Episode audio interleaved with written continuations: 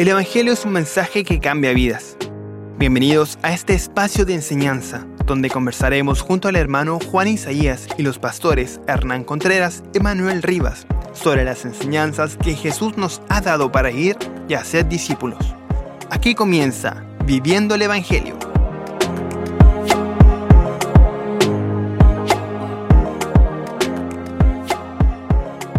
Bienvenidos, bienvenidas queridos hermanos a este nuevo programa, un nuevo capítulo ya de Viviendo el Evangelio.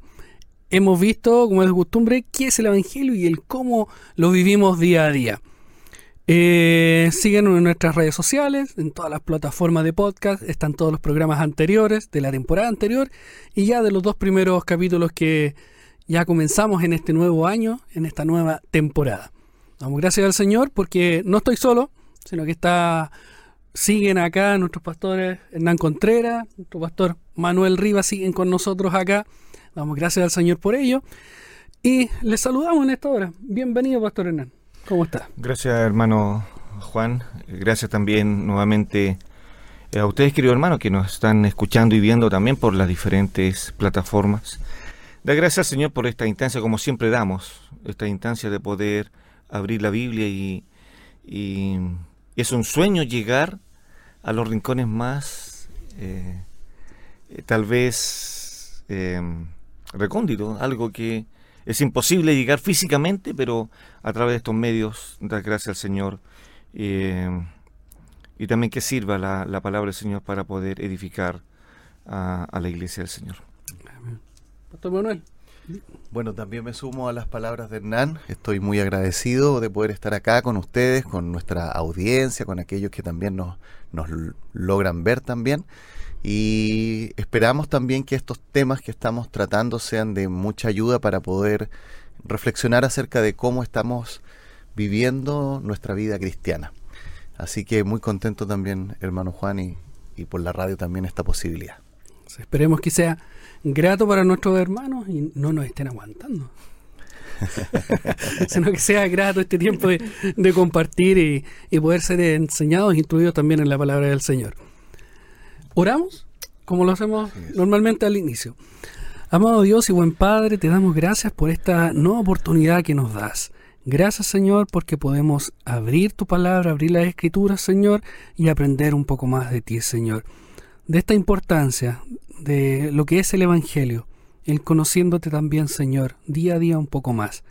Gracias porque nos permites, Señor, hacerlo de esta forma, Padre, en la cual podemos ayudar a muchos de nuestros hermanos para el crecimiento del cuerpo de Cristo. Te damos gracias y te pedimos que nos uses, Señor, como vasos de barro, Señor, y como tú lo estimes conveniente.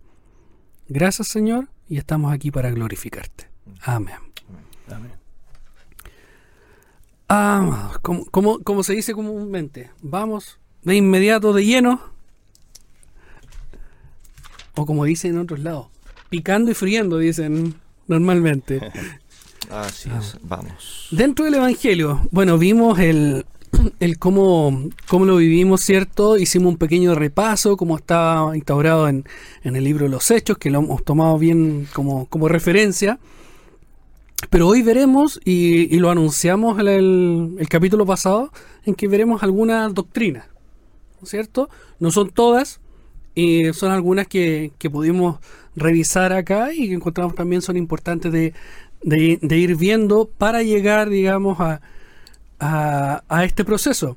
Lo que es el Evangelio, el cómo lo estamos entregando, cómo lo estamos compartiendo, cómo lo estamos viviendo, cómo hemos recibido el Evangelio también y cómo crecemos en Él, cómo crecemos también en el Señor. Y hoy veremos la doctrina de gracia común. ¿De qué trata todo esto? A ver si no podemos partir con usted, Pastor Manuel. ¿De qué trata la, esta doctrina? Porque se llama doctrina mm. de la gracia común. ¿Hay más? ¿Hay distintas gracias? ¿Qué es lo que hay al respecto? Bueno, aquí tenemos eh, algo como dijimos que queremos tratar de relacionarlo con lo que es el Evangelio. Y creo que esto es algo que muchas veces no lo, no lo hemos entendido tan bien. voy a citar a un teólogo que es Wayne Grudem. Él define esto de la gracia común como la gracia de Dios mediante la, la cual Él da a, a las personas innumerables bendiciones que no son parte de la salvación. Eso es muy importante. Esta gracia común no tiene que ver con la salvación, sino con bendiciones, regalos eh, que Dios hace a todas las personas, no, no en todos casos iguales, ¿no es cierto? Pero sí que son regalos inmerecidos a todas las personas. Recordemos que gracia significa eso, algo que yo no merezco que Dios me da. Y lo que está diciendo esta doctrina es que esta gracia no solo se limita a la salvación, sino que Dios me da regalos inmerecidos, incluso siendo que yo no conozca el Evangelio. Podríamos decir creyentes y no creyentes. Exacto, exacto. Y esto es muy importante porque, por ejemplo, en Mateo, cuando el Señor eh, explica el Sermón del Monte, es interesante el Sermón del Monte. El Sermón del Monte eh, no nos dice, haz esto para ser salvo, sino nos dice, luego que tú has sido salvo, que has conocido a Cristo, vive así, para que puedas reflejar a tu Padre Celestial y que las personas viendo tus buenas obras glorifiquen al Padre que está en los cielos. Ese es el objetivo del Sermón del Monte. Y hay una parte muy compleja que está en Mateo 5, versículo 38 en adelante, que dice que incluso nosotros debiésemos amar a nuestros enemigos. Y uno dice, pero eso es imposible. Eh, yo creo que si todos nosotros somos eh, sinceros, nos damos cuenta que muchas veces incluso dentro de nuestras propias familias, de nuestras propias congregaciones, nos encontramos con a veces dificultades que hacen difícil de amar y querer a otras personas. Pero el Señor, hablando en este pasaje, dice que debemos hablar, a, debemos amar incluso a nuestros enemigos. Y dice así, me gustaría leer eh, una parte de, Mateo capítulo 5. Eh, Oísteis, versículo 43, que fue dicho, amarás a tu prójimo y aborrecerás a tu enemigo. La primera parte, amarás a tu prójimo, ya estaba en el Antiguo Testamento. La segunda parte, aborrecerás a tu enemigo, no estaba en el Antiguo Testamento, pero fue parte de la tradición judía. Nosotros amamos a los judíos, los demás, los gentiles, son perros. ¿Sí? Versículo 44, pero yo os digo, amad a vuestros enemigos. Y empieza a explicar qué es lo que significa esto, pero en el versículo 45 nos da el motivo de por qué debemos amar a nuestros enemigos y dice, para que seáis hijos de vuestro Padre que está en los cielos. Es decir, tú debes amar a tus enemigos porque es lo que Dios hace. Él ama incluso a aquellos que no están reconciliados con Él. Y dice que hace salir Dios su, su sol, es interesante eso, el sol es de Dios, su sol sobre malos y buenos y que hace llover sobre justos e injustos. ¿Qué nos está diciendo esto? Que en cierta medida el amor de Dios incluso alcanza a todo ser humano, inclusive si no le conoce. Esto no significa que el amor de Dios se manifiesta de la misma manera con un incrédulo que con el creyente, porque la Biblia muestra que el amor de Dios se manifiesta de manera especial con aquellos que están en Cristo, pero el amor de Dios incluso se manifiesta en la vida de aquellos que no les conocen. Podríamos decir, se manifiesta, está disponible. Exacto, exacto. Y, con cada cosa, acá dice el sol. O sea, hoy día salió el sol. Yo recuerdo haber leído una biografía eh, de John Stott y él decía que cada mañana cuando él despertaba decía eh, buenos días Padre, buenos días Hijo, buenos días Espíritu Santo y empezaba a dar gracias por las cosas cotidianas que habían. El sol, la creación. Y a veces uno, bueno, viviendo en, en una ciudad sobre todo se nos hace difícil ver la naturaleza, pero, pero es parte de eso. Y hay otro pasaje más en, en Hechos capítulo 14 que me gustaría citar. Pablo está predicando nuevamente el Evangelio eh, y dice acá en, en Hechos 14 versículo 16, en las edades pasadas Él ha dejado a todas las gentes andar en sus propios caminos, libre albedrío. Cada cual anda por su propio camino, cada cual hace lo que, lo, que bien le parece, como dice, ¿no es cierto?, también en el Antiguo Testamento, en el libro de los jueces. Pero en el versículo 17 dice así, si bien no se dejó Dios a sí mismo sin testimonio, haciendo bien, dándonos lluvias del cielo y tiempos fructíferos, llenando de sustento y de alegría nuestros corazones. A todas las personas Dios les da las lluvias, Dios da tiempos fructíferos, coloca el pan sobre la mesa, es decir, hay una gracia común que se manifiesta de Dios a todas las personas. Sería como extraño, lluvia para algunos y no para otros. Exacto. Campos que sí fructifiquen al lado de otros terrenos que no. Así es. Haciendo en memoria de esto, si ustedes recuerdan el libro de Éxodo, ahí, ahí, está lo contrario, en el sentido, pero en un punto específico. Dice que eh, el pueblo de Israel estaban en sus casas y ellos tenían luz, pero Egipto estaba a oscuras. Qué increíble. Pero atendiendo lo que dice Manuel, la gracia del Señor estaba ahí con, lo, con los suyos, protegiéndolos. Entonces, eh, uno puede decir, como dice tú, Juan, eh, agua para algunos y agua para otros no cuán deseosos son las personas en el norte, sobre todo hoy día, que ahí va a comenzar una sequía enorme y ya la hay, cómo anhelan eh, el agua y, vuestro Padre que está en los cielos manda esos manantiales, pero no mira si son buenos o son malos. Dios es soberano en eso. Dios ama tanto eso que igual envía eso. Entonces, eh, ahora entender esto, queridos y queridos auditores también, que al estudiar las doctrinas para los creyentes, es comprender quién es Dios.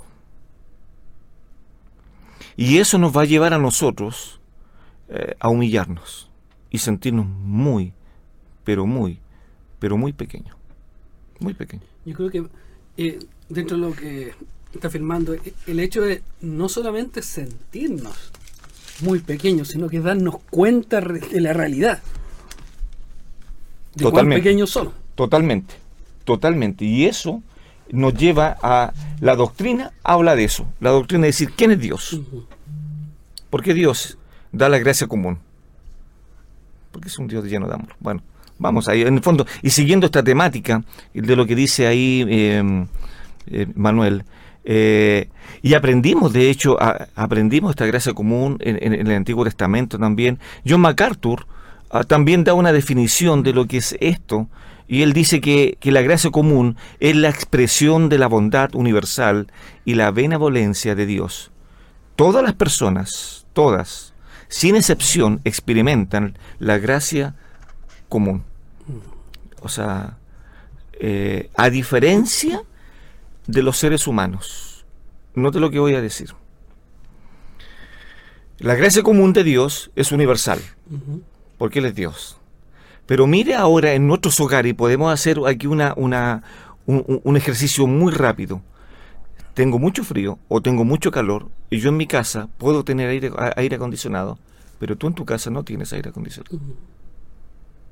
Porque no tenemos la capacidad que tiene Dios de poder darle, si pudiera nosotros darle aire acondicionado a todos los vecinos de la cuadra.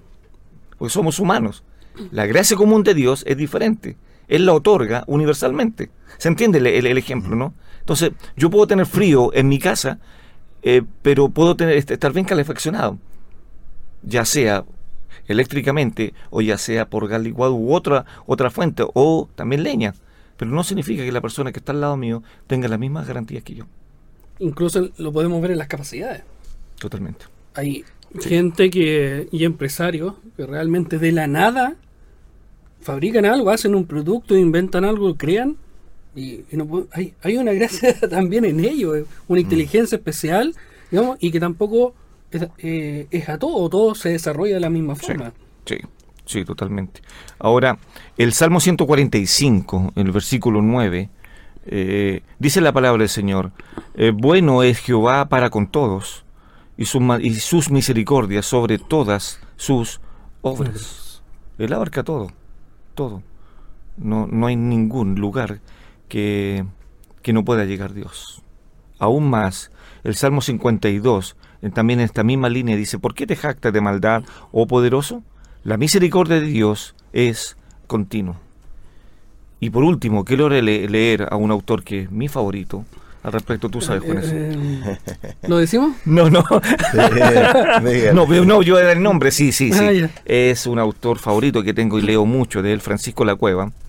Eh, él decía que, eh, que la gracia común ah, produce dos beneficios.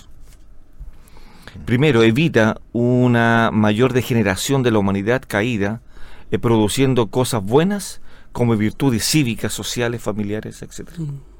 eso produce nosotros. Como iglesia deberíamos nosotros también dedicarnos a las obras sociales, que no sea tampoco obviamente el énfasis, sino que el énfasis de la iglesia, como ayer lo expuse en la iglesia, ¿cierto? En la escuela dominical cuando predicaba, que la, la función de la iglesia local, al menos encontramos dos pilar importante, adorar a Dios y proclamar el Evangelio Santo.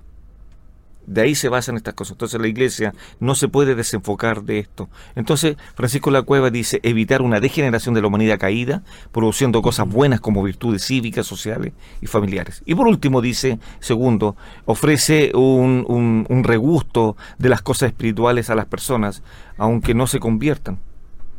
Pero igual, lo que hizo Jesús, recuerden ustedes, en Juan capítulo 6, cuando él hace este milagro de los panes y de los peces, y dice que ya en el transcurso del tiempo, dice que ya, eh, especialmente Juan 6:66, cuando Jesús mira tal vez para atrás y los apóstoles dice, ¿y dónde están los demás discípulos? Y ahí donde tenemos nosotros este famoso texto o este famoso proverbio, andan por los panes y por los peces. Pero satisfació, es, hizo este, este, esta obra de poder alimentarles, pero no le siguieron. Entonces, vemos que la gracia común de Dios eh, no tan solo reposa a los incrédulos, sino que también reposa con una gran diferencia, que sobre, los, sobre sus hijos reposa esta gracia común y su mano poderosa. Interesante. Está, digamos, dentro de... Y estamos recién metiéndonos en, en, lo, en lo que es la gracia común y ya es como que wow, hay, hay hartas cosas que se están abriendo Sí. eh, y nos deja bastante en cuanto a pensar y a estudiar también. Vamos a seguir indagando. Entonces, dentro de ese seguir indagando, como lo estaba diciendo, eh, ¿qué más podemos revisar? ¿Algunos ejemplos quizás o cómo, cómo se puede manifestar esto de la gracia común?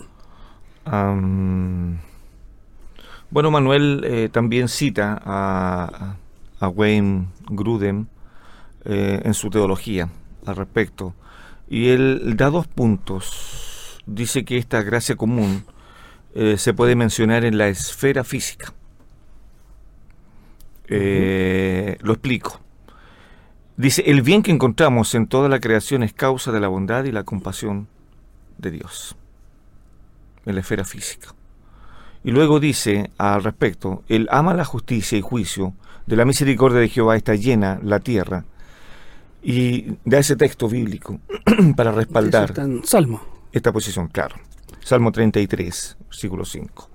Luego dice Wayne Gruden que además de la gracia común que está en la esfera física, eh, también está en la esfera intelectual. Los seres humanos. Los seres humanos igual, tanto como en Romanos, que conocen de las bondades, aquellos que no conocen de Dios y se oponen a Dios constantemente, el apóstol Pablo te dice, ustedes conocen su eterno poder de las cosas creadas. Imagínense ustedes las cosas que no alcanzamos a ver. Y el apóstol dice, ustedes no tienen excusa para dejar de no creer en un Dios todopoderoso. Entonces, tenemos la esfera intelectual, todas las personas pueden tener alguna percepción de la verdad. Sin duda, algunos tienen gran inteligencia y entendimiento, es lo que estamos leyendo. que estaba viendo. O sea, cualquier persona que se niegue a reconocer a Dios como soberano, en la mañana tendrá que despertarse y ver que el sol está alumbrando en su ventana. Mm. Y cuando se acueste, verá la luna que está puesta por Dios, con su poder y con su mano la puso ahí. Eso es maravilloso. Mm. Entonces, ahora más. eh, y aquí tenemos lo que leímos ahí, ¿cierto? En Romanos 1.21. Pues haciendo, habiendo conocido a Dios, no le glorificaron como a Dios, ni le dieron gracias, sino que se envanecieron. En sus razonamientos, y su necio corazón fue entenebrecido. Y por último, este pasaje nos muestra que la capacidad de conocer y razonar es un regalo que Dios le ha dado a todas las personas. Es una gracia común. Ahí está, para, para que todos. vean. ¿Quién es Dios Ah, exactamente? Exacto. ¿Quién es Dios? Él es soberano. Y su gracia común se reparte, destila, fluye. Por gracia, todos tenemos el sol, está la luna, Mm. día, noche, La lluvia. agua, lluvia. Si no tenemos luz, ahí está la luna con las estrellas. Gracia común, que no merecemos. Pero gracia es un regalo inmerecido. Como la salvación. ¿no? Mm. Ya vamos a entrar también en, en, en esa otra... Para allá vamos. Para allá vamos. Pastor Manuel, lo veo ahí con... Está, estaba buscando, Pastor Manuel. Sí. Algo, algo más quiere decir. Sí, bueno, creo yo que el reconocer esto de la gracia común nos da una perspectiva correcta también de aquellos que no conocen al Señor. El saber que Dios les da a ellos también bendiciones, por ejemplo, como decía Hernán, eh, intelectuales, ¿no es cierto?, su capacidad de razonar, eh, nos ayudan a nosotros a, a mirarlo de una manera objetiva, como un ser humano creado a imagen de Dios, aunque Él no está obedeciendo a las verdades del Evangelio. Y también esto creo que se manifiesta en la esfera moral, porque nosotros encontramos personas que no son creyentes, pero también tienen un alto sentido de, por ejemplo, buscar el bien, la justicia eh, y apartarse del mal. Y eso también es una, es una parte de la, de la gracia común eh, de Dios. Los cristianos no son los únicos interesados, por ejemplo, en, no sé, pues, tratar de, de, como dice Éxodo en los diez mandamientos, ¿no es cierto?, eh, evitar el homicidio, o por ejemplo eh, evitar el robo, el hurto. También personas no creyentes, de, incluso de distintos sectores políticos, están, están digamos, en eso. Eh, obviamente que quizás la moral de alguien que no conoce al Señor, de la moral secular, toma ciertas cosas de la Biblia y otras las rechaza. Y eso es verdad. Pero aún así, toma algunas de las cosas de la Biblia y eso también nos beneficia a nosotros como, como creyentes. Por ejemplo, en Romanos 1.32 dice así cuando Pablo muestra eh, el estado del ser humano sin él, dice, quienes habiendo entendido el juicio de Dios, hay, un, hay, un, hay una comprensión del juicio de Dios, que los que practican tales cosas son dignos de muerte, no solo las hacen, sino también se complacen con los que la practican. Es decir, ellos entienden que sus actos están mal, no obedecen su conciencia, lo hacen igual, pero tienen en su esfera moral algo que le está diciendo, esto no Eso está no correcto. eso no está correcto. Y ahora eso también el día de mañana va a ser parte de lo que Dios va a juzgar en sus vidas. O, u otro pasaje en Lucas capítulo 6 versículo 32 dice el Señor, porque si amáis a los que os aman, ¿qué mérito tenéis?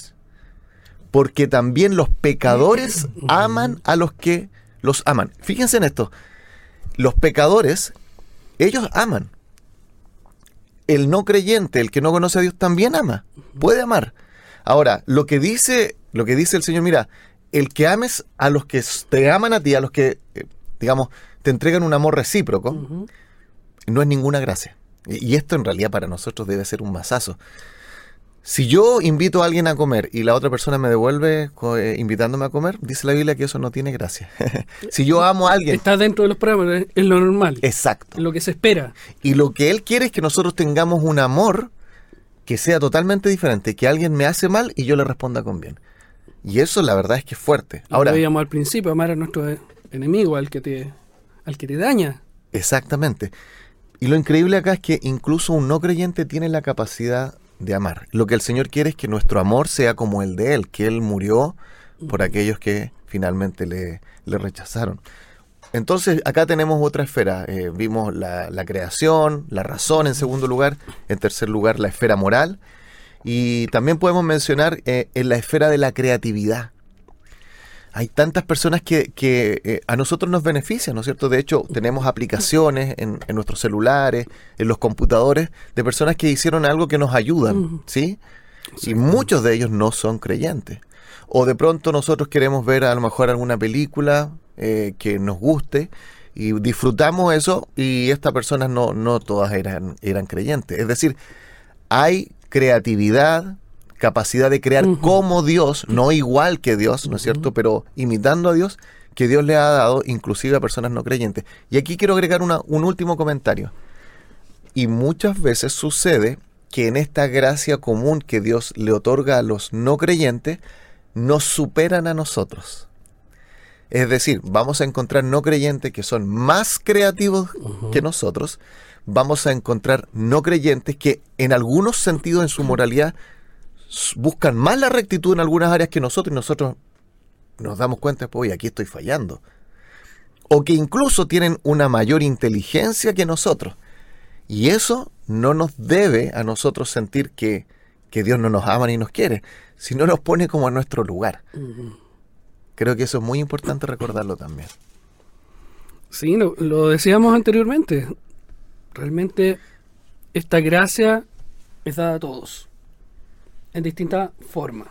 Mm. Común para todos y hay distintas esferas, como, como, como bien lo estaban mencionando, y, y no por eso eh, nosotros nos vamos a reconocer o no vamos a ser más o saber que Dios nos ama menos, como lo estaba diciendo, quizás que un no creyente. Por- ¿Y por qué Él puede hacer todo eso? Y yo que soy hijo de Dios, hijo del Rey de Reyes, es cierto, y... No, eh, hay formas. Y ahí se puede mal, mal utilizar la Biblia. Yo soy hijo del gran rey y poco menos que eso significa que yo tengo que ser bueno en todo. No es verdad. No y el es así. ejemplo para todo y no hay nada, es todo perfecto y no, somos pecadores. Em, lo, lo dije a- anteriormente, solamente citar dos textos bíblicos para que nuestros oyentes eh, puedan ir ahí al libro de Éxodo, si me acompañan, en el capítulo 9 eh, y capítulo 10.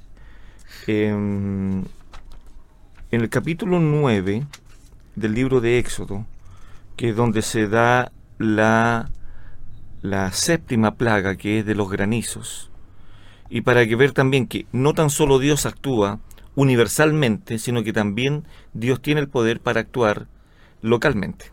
Más acotado. Exactamente. Voy a dar dos ejemplos para que vean veamos el poder de Dios. Ya hemos dado muchos ejemplos en lo que es la amplitud del poder de Dios, su gracia común a todos. Pero ahora vamos a ver dos textos, su gracia común a los suyos. Mire por favor, capítulo 9, am, versículos 24 y 25. Creo que también el 26. Hubo pues granizo y fuego mezclado con el granizo, tan grande cual nunca hubo en toda la tierra de Egipto desde que fue habitada. Y aquel granizo hirió en toda la tierra de Egipto todos los que estaban en el campo, así hombres como bestias. Asimismo destrozó el granizo toda la hierba del campo y desgajó todos los árboles del país. Note por favor el versículo que viene. Solamente, En la tierra de Dios. solamente la tierra de Gosén es la tierra que escogieron lo- los hebreos para irse a vivir, como que ir- irse un poco más Exacto. lejanos, más escondidos de no estar mezclándose con los egipcios, porque los egipcios odiaban a los pastores de ovejas. Mm. Los odiaban, no los podían ver. Mire el versículo 26. Solamente en la tierra de Gosén, donde estaban los hijos de, de Israel, nunca, no hubo granizos. Sigamos, capítulo 10. Esto es después de la novena plaga, que sería la plaga de las tinieblas. Versículo 23. Ninguno vio a su prójimo, ni nadie se levantó de su lugar en tres días, mas todos los hijos de Israel tenían luz en sus habitaciones. ¿Cómo es eso? Los otros ni siquiera se podían ver, pero en las casas Había luz. había luz. De lo general Lo a lo específico o a lo particular. Dios es soberano. Y eso es para glorificar al Señor. Solamente eso quería agregar, queridos. Algo poco, dijo. Ah, eh, quizás muchas veces eh, hemos pasado por alto y, y se lee de una forma y, y no se comprende realmente lo que está implícito. ¿Él lee lo que, él le- ¿Entiende lo que lees? Claro. Mm. Entonces, por eso es importante cuando dice eh, leer no solo el pasaje, sino que vamos al contexto, leamos, ¿cierto? El capítulo entero, el, leamos el, el pasaje, El que antecede, completo, el, el que precede. libro, el todo. libro completo para Completo. tener un amplio contexto en qué, lo, qué se estaba viviendo, el tiempo en el cual se estaba viviendo, lo que, se- lo que estaba pasando. eh, es importante en eso, cuando instaran a nuestros hermanos, ¿cierto? Cuando citen solamente un, un texto en la escritura, puedan ir ellos después y empezar a, a leer el antes, el después. Mm. Si tiene más tiempo y tiene la posibilidad, lea el capítulo completo, lea el libro completo, y así se va a ir nutriendo y va a ir encontrando y se va a dar cuenta que entre más va leyendo, más va apareciendo. Mm. ¿Cierto? Y es maravilloso cuando el Espíritu del Señor también ahí nos, nos lleva y podemos descubrir todas estas verdades. Pastor Manuel, eh, dentro de otras áreas en la vida, en la cual se pueda dar a conocer esta gracia común de Dios. Sí. Bueno, eh, pensaba en lo que decía Hernán recién. Eh, pareciera que uno, si lo viera a simple vista, esos textos contradijeran lo que estamos diciendo de la gracia común, pero no es así. Dios está mandando un juicio y a su pueblo lo está preservando parcialmente de las consecuencias de ese juicio que está existiendo contra los dioses de Egipto, ¿no es cierto? Pero las bendiciones que Dios le otorgó, por ejemplo, a los israelitas antes de venir ese juicio, eran las bendiciones que también tenían los egipcios. Eh, me acordaba, antes de, de ir a- al siguiente texto, como dice en Romanos capítulo 1, eh, versículo 21, pues habiendo conocido a Dios, no le glorificaron como a Dios, ni le dieron gracias. Uno de los problemas que tiene el que no conoce al Señor es que no es capaz de ver la gracia común y no le da gracias a Dios por la gracia común. Entonces como que tenemos bendiciones que damos por sentado. Y a, a nosotros nos pasa, déjenme contar una historia un poquito más personal. Yo creo que a aquellos que somos padres logramos entender recién lo que significa la paternidad, en el caso de, de las mujeres, la maternidad, y lo difícil que es cuando somos padres. Antes que eso no lo entendemos. Eh, lo damos por sentado, pero cuando a uno le toca criar hijos, son pequeños, todo lo que implica cuando están enfermos, cuando uno está sufriendo por alguna cosa, inclusive niños relativamente sanos, pero con cosas cotidianas que les pasan, uno entiende y dice, ahora sé lo que pasaron mis padres, mi madre, quien haya estado ahí. Yo me acuerdo que en mi caso personal, cuando mis hijos eran pequeños, después yo le escribí una carta a mi madre diciendo, ahora entiendo lo difícil que fue que, que tú, digamos, me criaras. ¿Me entiendes? Eh, Reconociendo todo lo ¿Y mal eso que, qué? se portaba. y eso que me portaba bastante Ahora bien. entiendo. Creo que hay que prenderle vela a ella, ¿no? Eh, pero veamos entonces otras áreas en las cuales se manifiesta esta gracia común. Ya hemos hablado el intelecto que Dios le da a los no creyentes, inclusive la creatividad, la misma naturaleza, pero también en las relaciones sociales. Esto es algo que los sociólogos han dicho que es clave. De hecho, leía eh, durante el día de ayer que decían que el factor número uno para que una persona se sienta plena en su vida son relaciones eh, sociales fuertes, ¿ya? Pensándolo en un sentido secular, estoy hablando, ¿sí? Eh, relaciones sociales fuertes. Y lamentablemente, las relaciones sociales se han debilitado durante los últimos años en todo el mundo occidental.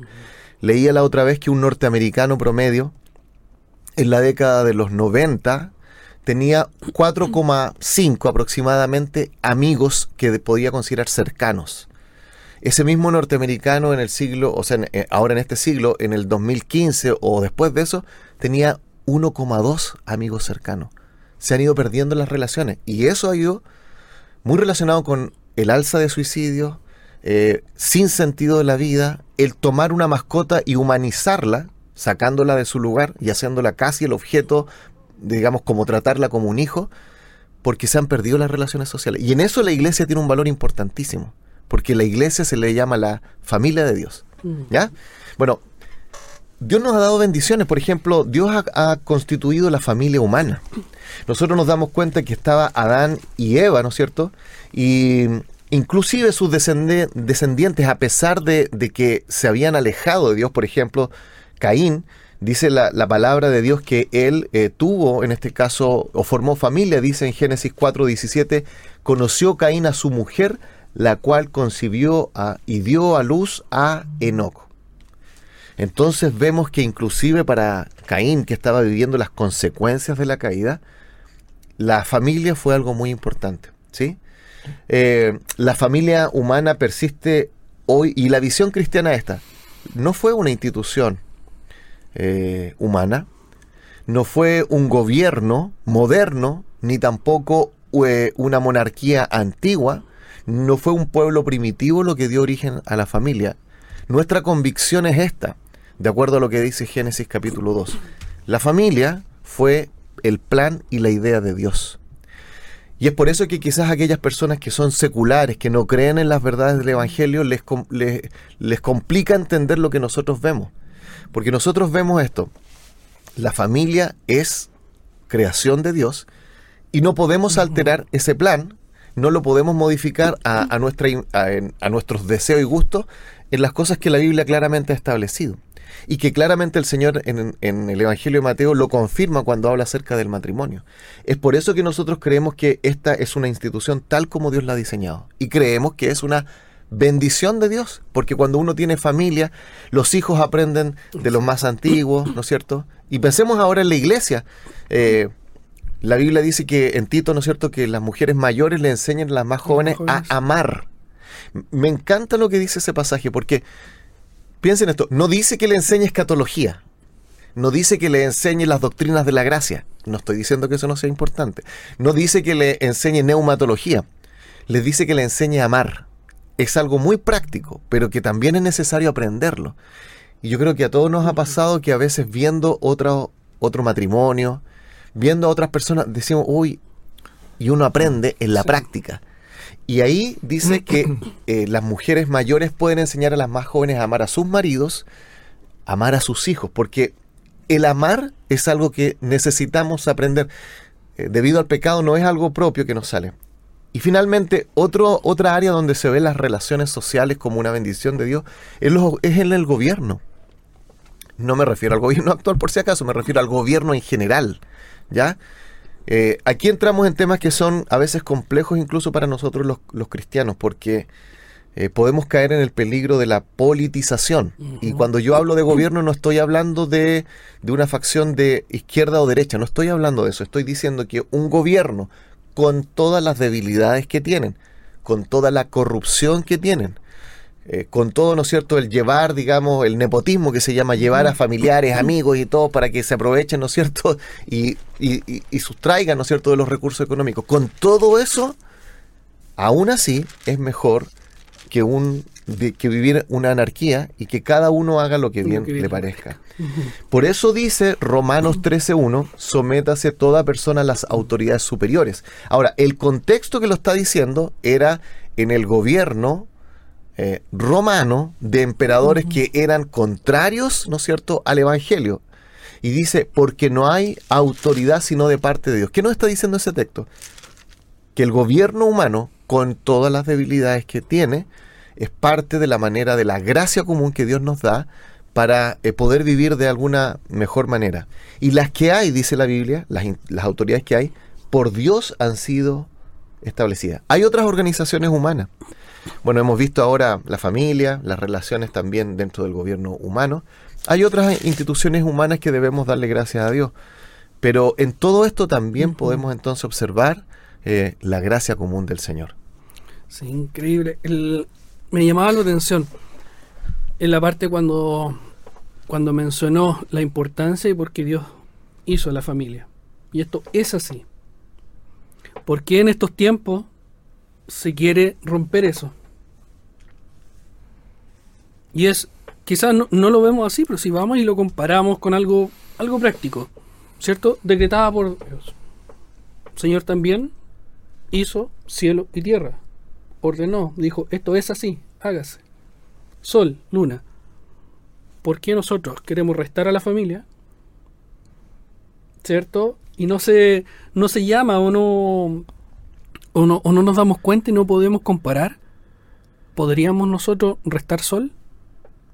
¿Podríamos restar luna? ¿Restar tiempo? ¿Restar agua?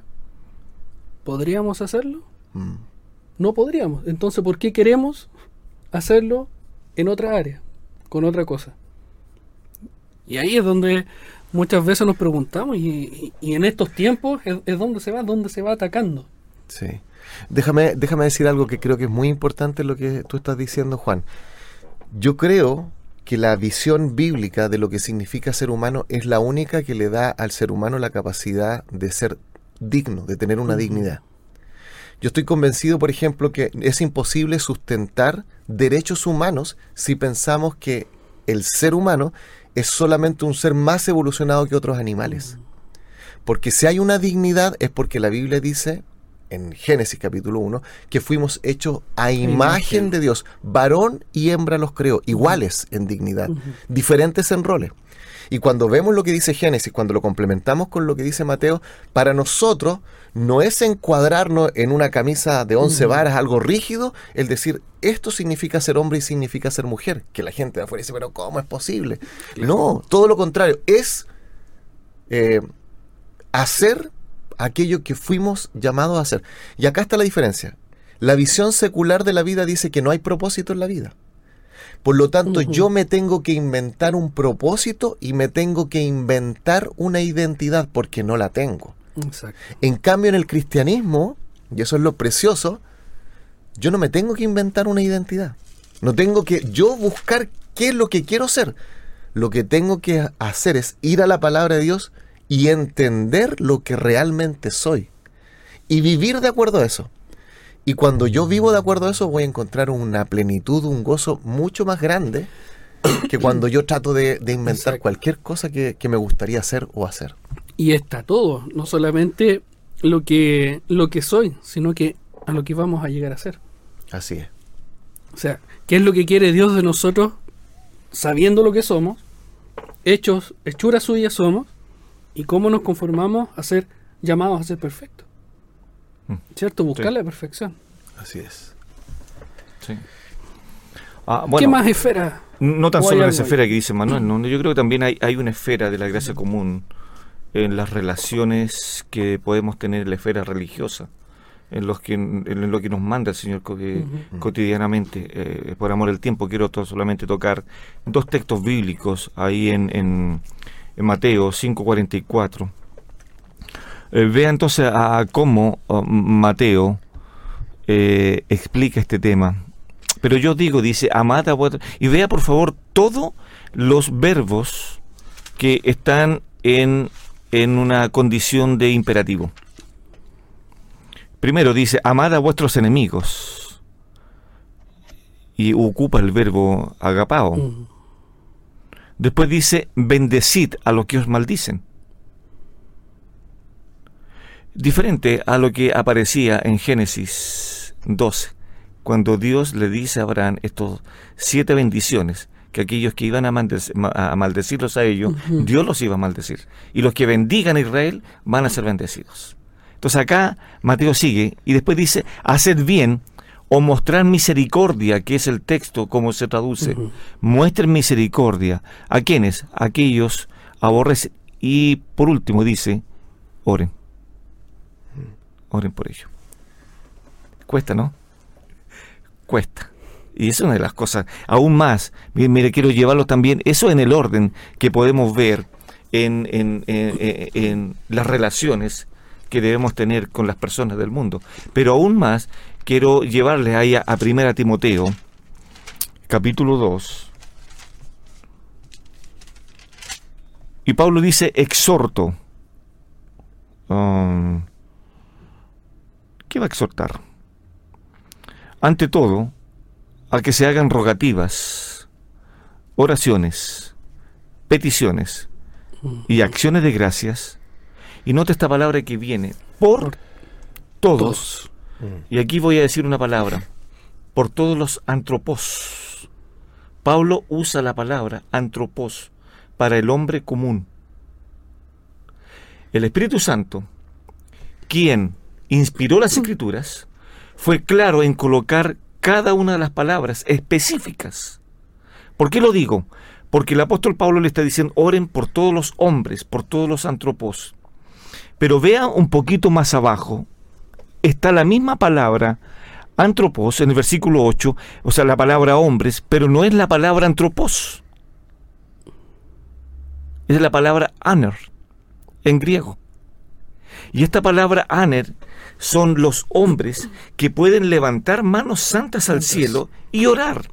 ¿Por quiénes? Por los antropos. ¿Se entiende, no? Mm. Entonces, mire lo que dice, quiero pues que los hombres, los antropos, los aner, estos Aner eran en el Antiguo Testamento los que estaban seleccionados para celebrar el oficio en el tabernáculo. Hombres santos, hombres sin tacha, que podían ir a celebrar y hacer todo este trabajo en, en el tabernáculo. Pablo de ahí trae esta imagen y dice, quiero pues que estos aner oren en todo lugar. ¿Qué tienen que hacer? Levantando mana- manos santas al cielo, sin ira ni contienda. Entonces ahí Pablo también ordena esta cosa, orar por los antropos, pero los aner deben llevar esta oración. ¿Quiénes son los aner? La iglesia. ¿Sí se entiende? Eso quiero decir. No quiero tomar más tiempo en este punto, sino voy a ir ahí. Sí, yo creo que mu- muchos quedaron y Pastor, ¿de dónde saca estas palabras? Pastor, de estos conceptos, ¿dónde los van a buscar? Yo creo que vamos a dar la, la recomendación, ver, si nos alcanza el tiempo ahí al final, Pastor, para, para que los hermanos sigan indagando. Yo creo que es importante y es lo que queremos también transmitir. Sí. Vamos, estudiemos, busquemos. A ver, me gustó esto de los de Aner. ¿Dónde, dónde, dónde lo busco? ¿Qué, ¿Dónde sale? Vamos, yo creo que vamos a ir para Pastor, ¿ah? Eso, eh, bueno, vamos a hacer un curso especial para Vamos a eso. hacer un Eh, curso o- Otro sí. programa. Sí, es que él sabe griego, entonces nosotros no. no- Otro no- programa, otro programa, No vamos. sabemos griego nosotros. Entonces, ¿cómo se relaciona? Porque este programa es Viviendo el Evangelio. Sí. Entonces, lo que queremos ver es el Evangelio. Si estamos tocando la gracia común, ¿cómo la relacionamos con el Evangelio? ¿Cómo se, se anexa esto? Bueno, la gracia común no es el Evangelio, ¿no? Debemos de No. pensar eso. Ya, ah, el Evangelio es otra cosa. Si bien todas las personas disfrutan en menor o mayor medida de la gracia común, esto no significa que ellos van a ser salvos.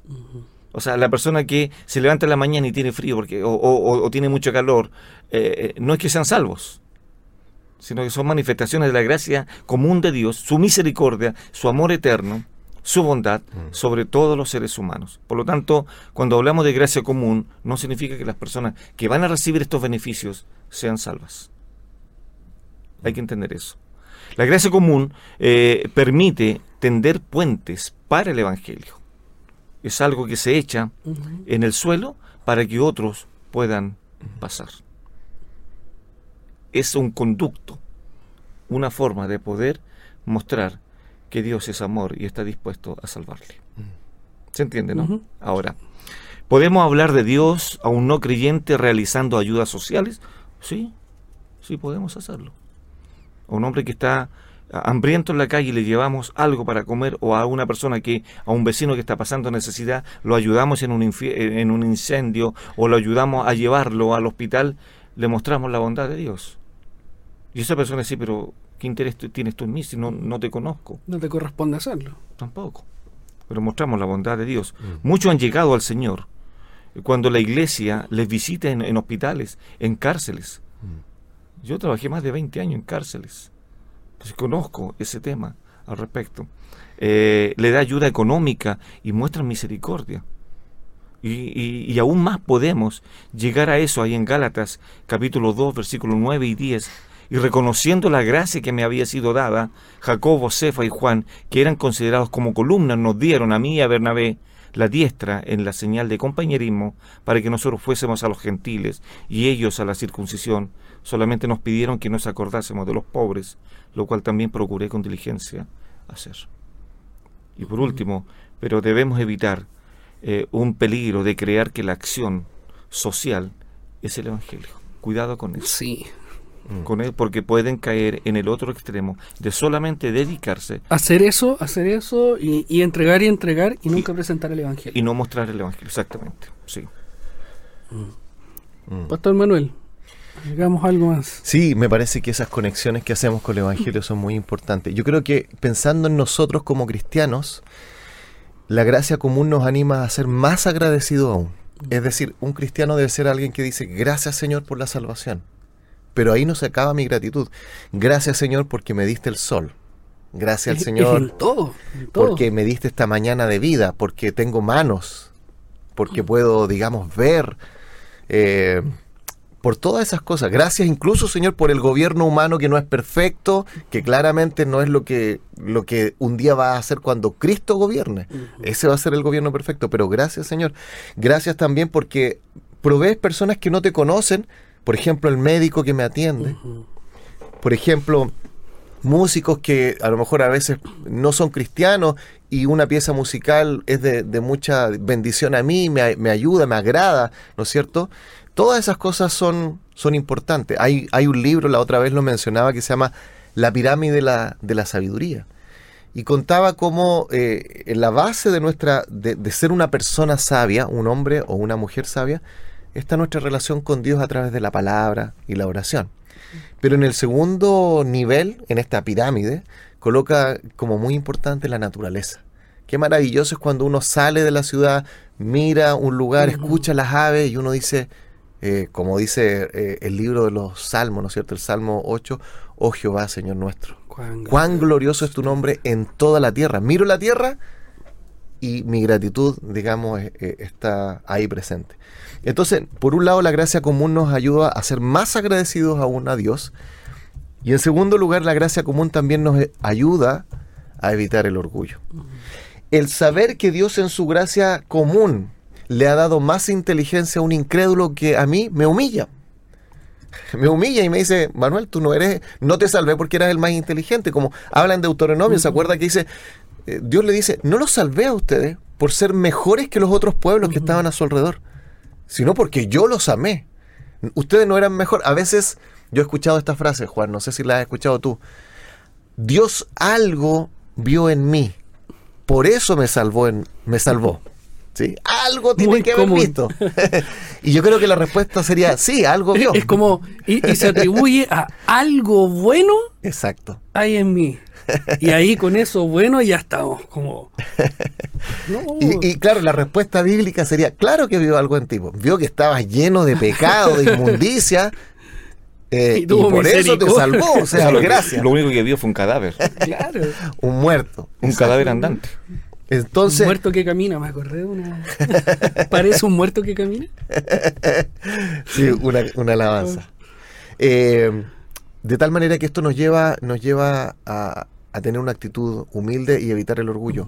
Hay personas no creyentes que van a ser más inteligentes que yo. Hay personas no creyentes que van a ser más dotadas en distintas habilidades que yo. Y ahí digo, Señor, gracias porque solo por gracia soy salvo. Porque si nos colocaran a 100 personas, donde, eh, no sé, 50 fueran cristianos y 50 no, lo más probable es que nosotros estaríamos en el medio o incluso algunos más abajo pero Dios nos salvó por misericordia.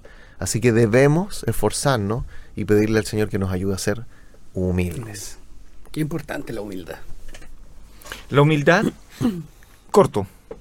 La humildad es, es, así defino yo la humildad, es estar consciente de mi propia pequeñez. Mm. Eso es, eso es humildad. Tan, tan corto como es. Es saber que todo lo que tenemos por gracia. nada me corresponde y nada puedo atribuirme yo mismo. Nos pilló la hora. Una vez más, como que se hace corto. Y hay algo, no estamos haciendo pausa. No, de un tiro. Oh, wow. ¿Qué está pasando? Parece que hay... Hambre y de justicia. ¿Alguna literatura? Ah, bueno, yo puedo tener, bueno, Manuel, eh, eh, eh, ustedes ya saben ya que él es el que... Su biblioteca aquí. Sí, ahí en su mente la tiene, ¿no? Ah, bueno, Juan preguntaba dónde puedo estudiar estas palabras en griego, porque el Nuevo Testamento fue en, griego koiné. Hay un libro que se llama Vain, V-I-N-E, que es el diccionario de palabras del Nuevo Testamento en griego y también se traduce al español. Hay otro también que se llama la Concordancia Strong. Hay otro también que está la plataforma, eh, un software que se llama Logos, con diferentes valores mm. ahí al mm. alcance de los hermanos. Y por último podemos ver una, una herramienta que también es gratuita, que es el ISOR, ah, eh, o, la espada electrónica, que la puede, y se la pueden descargar eh, por paquetes, todo lo que son las Biblias, diccionarios, comentarios, y las pueden descargar de a, de, a uno al respecto. Entonces ahí hay una variedad de, de libros, de literatura que pueden ayudar a entender un poquito eh, más cómo fue escrito el Nuevo Testamento y qué palabras usó el Espíritu Santo en cada una de ellas. Mm. Y eso es muy, muy bueno. Sí. Al menos el recuerdo, no sé, Manuel, si tendrá otros más. Dentro de los que mencionamos, está Wayne Gruden. Wayne Gruden, la teología sistemática, salió el año pasado la segunda edición. Hay muy, hay, el día de hoy hay muy buenos materiales para estudiar eh, es bastante, teología. No, es un compendio ese, porque realmente... Sí. Ahora, a mí personalmente lo que me gusta es que el lenguaje es muy simple y al finalizar cada capítulo tiene eh, una oración que nos puede ayudar a no solamente hacer esto algo académico, sino orar. E incluso sale un himno y una alabanza que uno puede, al terminar de estudiar algún, alguna doctrina, decir, Señor, quiero ahora alabarte por lo que he aprendido y sale un himno y una alabanza. Así que en ese sentido me gusta, es completo. Eh, y me acordaba mientras hablábamos de otro libro, eh, hablábamos la otra vez con, con Hernán, que le gustan mucho los puritanos, y leí hace un par de años el libro El misterio de la providencia de John Flavel. La verdad es que para mí fue de inmensa bendición porque el autor lo que hace es mostrarnos cómo Dios a cada uno de nosotros, en mi familia, con mis problemas en la niñez, en la juventud, la providencia de Dios estaba actuando, es decir, su gracia protectora.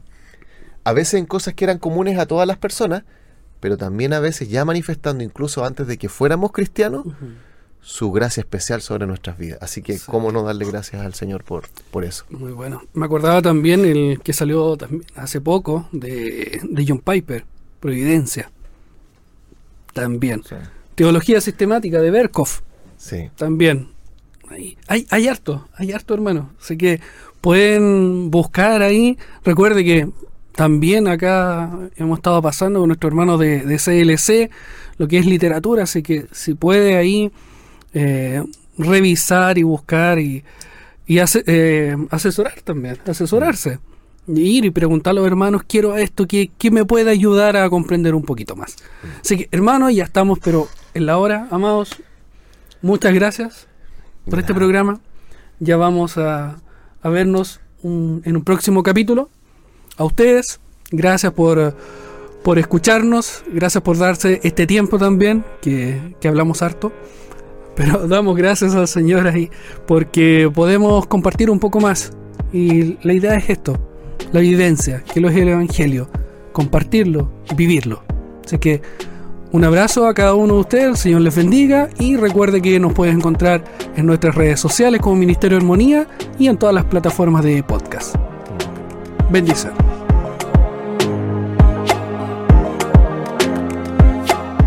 volverlo a escuchar, encuentra Viviendo el Evangelio en Spotify, Apple Podcast y armonía.cl. Cada semana un nuevo episodio.